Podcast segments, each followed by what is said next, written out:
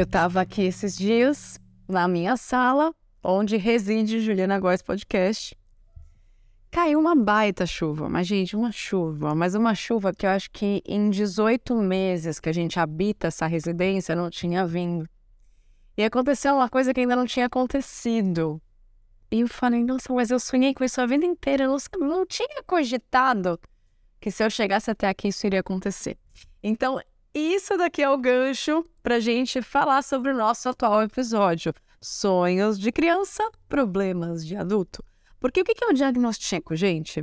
Eu tenho hoje, felizmente, muitas alunas minhas no Liberdade de Ser, no Sete Chaves da Prosperidade, que são os meus programas online, fora, assim, a troca que eu tenho presencialmente com esse público. Eu tô desde 2009 fazendo o que eu faço, né? Não falando do que eu falo, mas eu tô na internet desde então, né? Desde 2009. E sempre tive essa troca, essa escutativa, essa escuta sensível com o público. E uma das dores que eu sinto que, que ocupa um espaço enorme na vida de muita gente é incapacidade de sonhar, ou de voltar a sonhar, ou de acreditar nos próprios sonhos, ou de ter força para conquistar os próprios sonhos. Então a gente pega um pouco desse gancho e eu te dou as boas-vindas se você está chegando agora no Juliana Góes Podcast que é esse programa para a gente falar sobre a vida, sobre as emoções, sobre os pontos de virada, sobre os pontos de melhoria e de fortalecimento. Eu espero trazer aqui uma palavra que te acolha, que te ajude, que te incentive e vira e mexe eu trago aqui os meus acontecimentos da minha vida particular também, porque eu acredito que quando a gente troca, a gente se torna mais leve, a gente trabalha a nossa capacidade de vulnerabilidade e também a empatia, né? De repente você, pela minha história, e enfim. Então, se você chegou agora, se inscreve. Se você amar esse programa, avalie o podcast, compartilha com mais pessoas, porque é muito importante, né? Esse apoio faz, faz assim, muita diferença nessa jornada que está se estendendo aí já um ano de podcast. A gente no topo dos mais ouvidos ali, entre os mais ouvidos do Brasil, é uma honra, é uma alegria.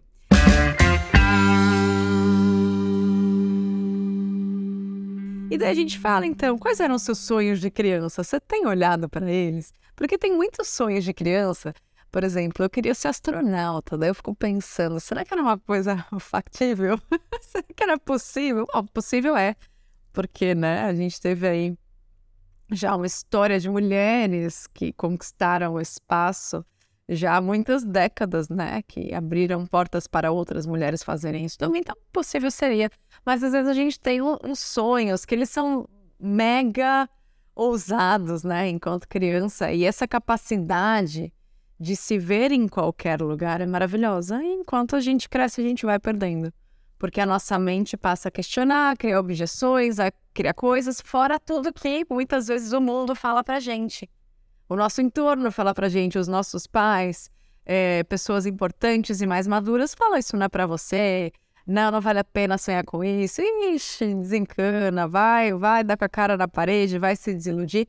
Então, de certa forma, a gente cria um mecanismo de se podar e muitas vezes quem está à nossa volta dá uma podadinha a mais nessa capacidade que a gente tem de, de acreditar que tudo é possível. E Quanto mais eu estudo o poder da realização, que é algo que eu faço questão de ensinar nos meus cursos, eu percebo que a gente tem que voltar essa nossa mente para aquele estado da criança que é espontânea, que é livre, que é criativa, que tem uma capacidade de se ver em qualquer lugar. E que não questiona se é possível, se é impossível, ela não está nem aí, ela sonha. E a gente perde isso. Então, diante do poder da realização, se você quer pensar em lei da atração, é, no seu campo vibracional, o que, que você está emanando, o que, que você está atraindo, que tipo de vibração você está emitindo, o que, que isso está te trazendo de volta. Então, muitas vezes a gente vai ali baixando tudo isso e perde essa capacidade de criar, de sonhar. Eu me vi nessa situação. E de que maneiras que eu me vi nessa situação? Quando eu era patinadora, eu estava num dos meus últimos campeonatos brasileiros e eu era favorita para ganhar a minha medalha de ouro. Eu tinha ganhado todos os campeonatos paulistas, ou sei lá mais o quê, e eu estava ali no meu momento. na última voltinha. E era uma modalidade de precisão que eu tinha que andar em cima de uma linha e fazer algumas manobras, né, com os patins, com os pés. Eu era muito boa naquilo, era um processo muito meditativo.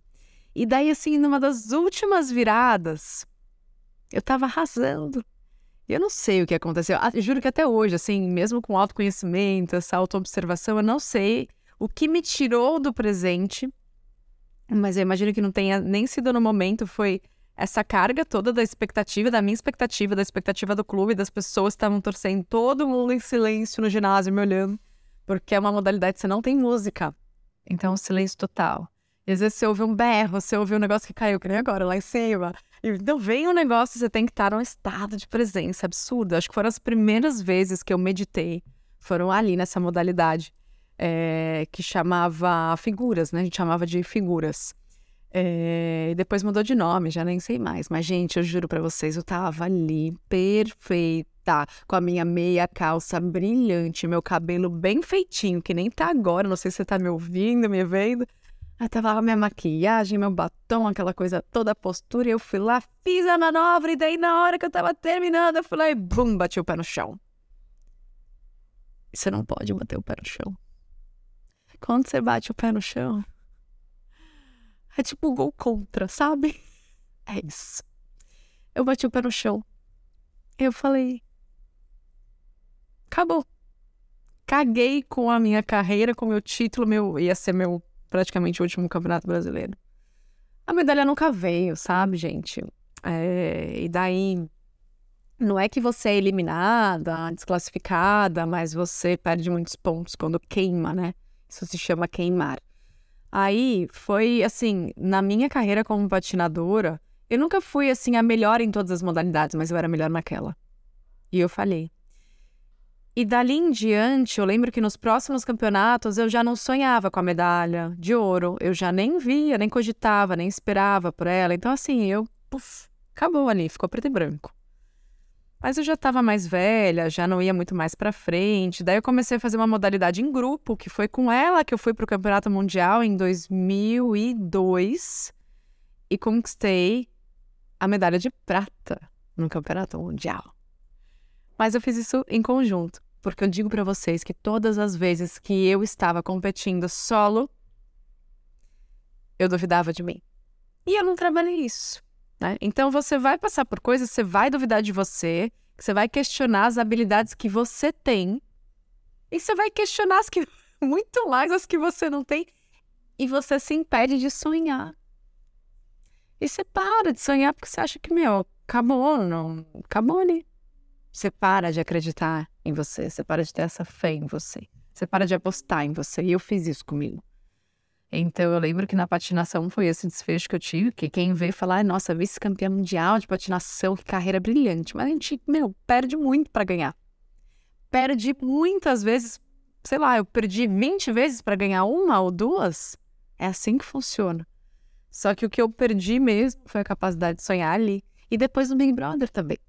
Sabe? Um, num momento em que eu tava. Sempre quis ser famosa, desde criança, né? É os sonhos de criança que, que não entende os problemas da vida adulta. Então, quando eu, criança, queria ser famosa, eu só sentia aquela coisa boa de ser vista, de, de ser amada, das pessoas te amarem e aplaudirem. E o resto? E o hater? E a pessoa que, que torce o nariz para você, e as situações que você vai passar, e a exposição, o peso disso a pressão de ser pessoa pública. A criança não calcula tudo isso, e que bom. Só que daí, quando você vai para a vida adulta e você consegue realizar um pouquinho dos seus sonhos de criança, como eu fiz no BBB, que eu fiquei famosa, né? Uau! E aí eu saí, trabalhei pra caramba, gente. Ganhei dinheiro. Nossa, eu tive muita oportunidade. Fiz campanhas com marcas incríveis que eu via. Nossa, Sabrina Sato, a Grazi fazendo a mesma campanha no meu ano fui eu essa pessoa. E aí o tempo foi passando, eu falava, meu, por... era isso mesmo, sonhar e, e alcançar o auge, e eu tô aqui no auge eu não me sinto uma pessoa melhor, eu não me sinto uma pessoa realizada, é isso mesmo? Foi quando eu entendi algo que eu trago sempre para vocês, a diferença entre você ser conhecido e reconhecido. A diferença entre você ser ali alguém que está no holofote e alguém que está ali contribuindo, servindo, sendo útil para as outras pessoas. E faltou esse lado. A minha criança não, não entendia né, a importância que a minha essência tem, a minha essência pede que eu seja uma contribuição, de alguma forma. Que por muitos anos foi com maquiagem na internet. E que hoje em dia é aqui, falando de gestão emocional, de comportamento, de desenvolvimento. Mas a gente vai entendendo. E o que eu percebo até hoje é que eu não devo parar de olhar para essa criança e para os sonhos dela. E entender que ainda devem ter sonhos que talvez eu tenha até esquecido e que ainda valem a pena, mas eu não posso deixar a minha cabeça de adulta ficar sabotando os sonhos daquela criança.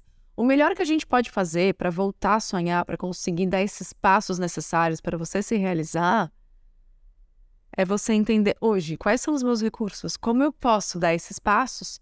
Mas beleza, qual é a vida real? Como eu atualizo esse sonho pro aqui e pro agora? Um dos outros grandes sonhos da minha vida era morar numa cobertura. E eu sempre tive isso, acho que desde a primeira vez que, que eu fui na cobertura de alguém, e eu olhei aquilo e falei, nossa, como é doido ter um pedaço de céu. Imagina ter uma banheira, eu não, não tenho, ainda não tive a banheira na minha casa, na minha vida, tá? Mas tudo bem. Eu, aí eu ficava assim, como é ter uma varanda? Como é ter uma banheira em casa, né? Coisas que eu nunca tive. Piscina, então, nem se fala. E aí os anos foram se passando, foram se passando, foram se passando. Eu, eu tive esse sonho. Eu quase dei o passo maior que a perna há alguns anos, que, nossa, eu teria me endividado muito, sabe? Mas aí eu casei, constituí uma família, tive filhos, eu escolhi tudo isso. E aí sim, hoje faz sentido estar num apartamento grande, numa cobertura. E eu cheguei na minha cobertura, que era exatamente a que eu queria. E daí nesse dia que eu falei para vocês que choveu, chovia dentro da minha sala, amiga.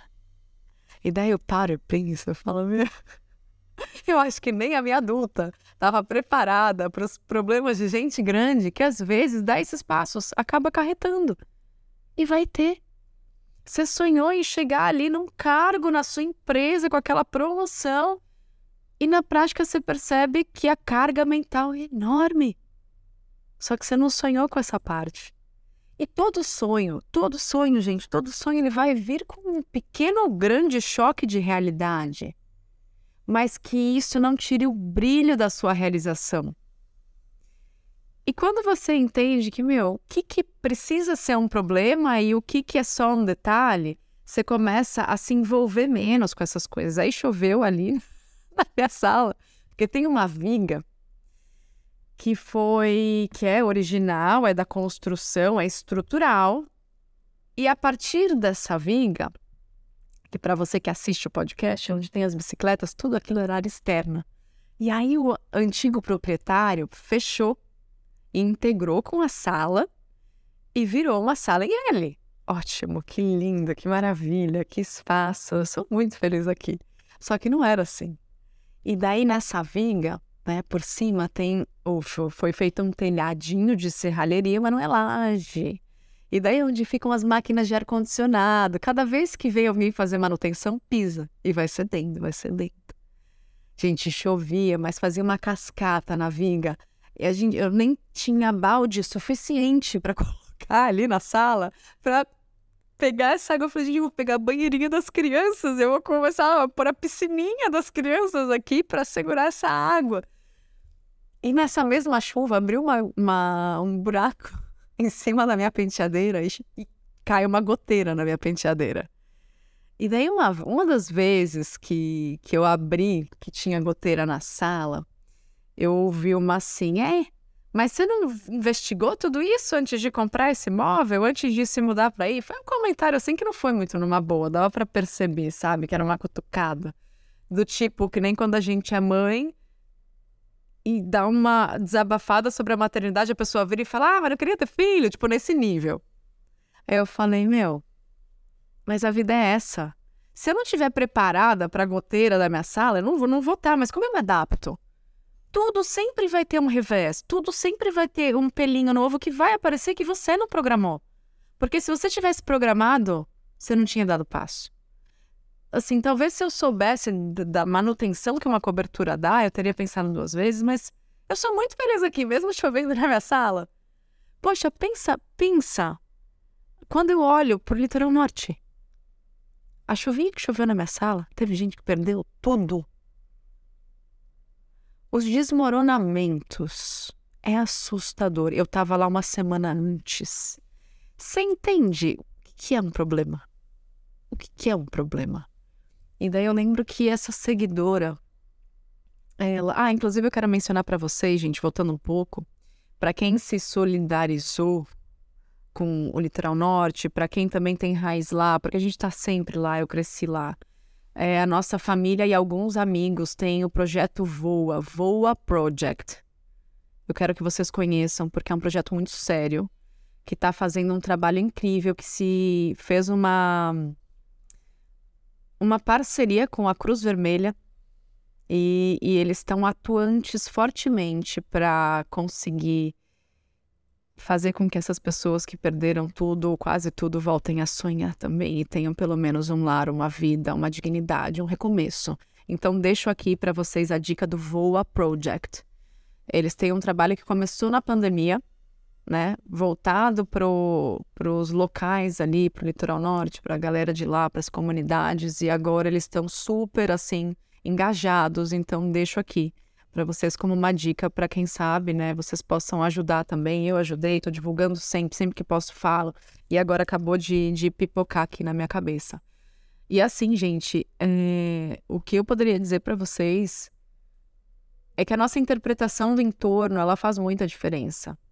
Ela faz muita diferença. Então, assim, eu poderia falar: caramba, nossa, mas olha onde eu vim parar. Não era a cobertura dos meus sonhos e chove na sala e pinga na minha penteadeira e faz não sei o que lá. Mas, gente, não precisa ser um problema. Depois a gente vai lá. Felizmente, eu tenho condições, recursos, eu tenho ajuda, alguém para dar um jeitinho, sabe? Então, assim, muitas vezes é preciso que a gente coloque a nossa cabeça no lugar e não tire o brilho da, da sua realização, do seu sonho por conta dos percalços que vão acontecer, porque eles vão acontecer. Não desanima, sabe? Não, não, não se impeça de sonhar. Porque esses sonhos de criança, eles não preveem os problemas de adulto. Mas mesmo os problemas têm dimensões e têm formas de interpretação. Então você não não precisa se apegar aos problemas como se eles fossem a maior coisa do mundo. Talvez naquele momento possa ser, mas usa sua gestão emocional, respira fundo, entende como contornar, como recomeçar, como fazer. Porque muitas vezes tem alguém logo ao lado que está passando por algo imensamente maior e a gente aqui reclamando da goteira. Então eu me, me pus no lugar assim esses dias, agradeci muito, eu tenho orado muito assim antes de dormir com as crianças, com o CRIC. Agradeço pelo meu teto, pelo meu alimento, pela minha casa. Eu tenho feito isso mais do que nunca, mais do que nunca. E agradecer, agradecer, agradecer, porque agradecer é uma das formas de manter a fé. E quando a gente mantém a fé, a gente consegue sonhar. E a gente sabe que o que for acontecer pode ensinar também. Se a gente estiver aí de, de coração aberto, de cabeça aberta, tudo que for acontecer vai ensinar. E, enfim, é só uma goteira. A minha criança não precisa parar de sonhar porque alguma coisa vai acontecer. Pode acontecer, a gente nem garante que vá, mas segue aí essa capacidade da sua criança interior de te colocar em qualquer lugar, sabe? De, de enfim, de não calcular a energia para sonhar. E que a sua adulta de hoje tenha essa maturidade, essa capacidade de resolução de problemas que seu, felizmente, córtex pré-frontal proporciona, que a criança não tem desenvolvido, a sua adulta vai resolver os problemas dos sonhos que a sua criança teve e tá tudo bem, porque isso sim é parceria. E aí, quando você permite a sua criança se realizar através da sua adulta, você está criando o quê? Um futuro maravilhoso para sua eu de amanhã, para a sua sábia de amanhã, para a pessoa que você quer se tornar.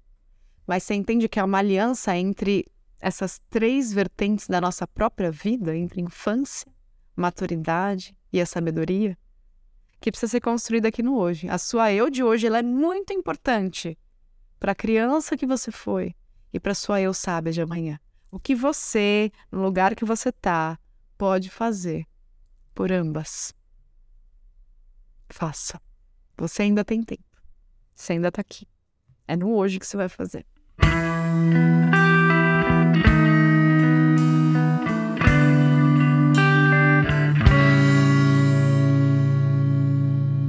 Continua sonhando, a adulta resolve, combinado, gente?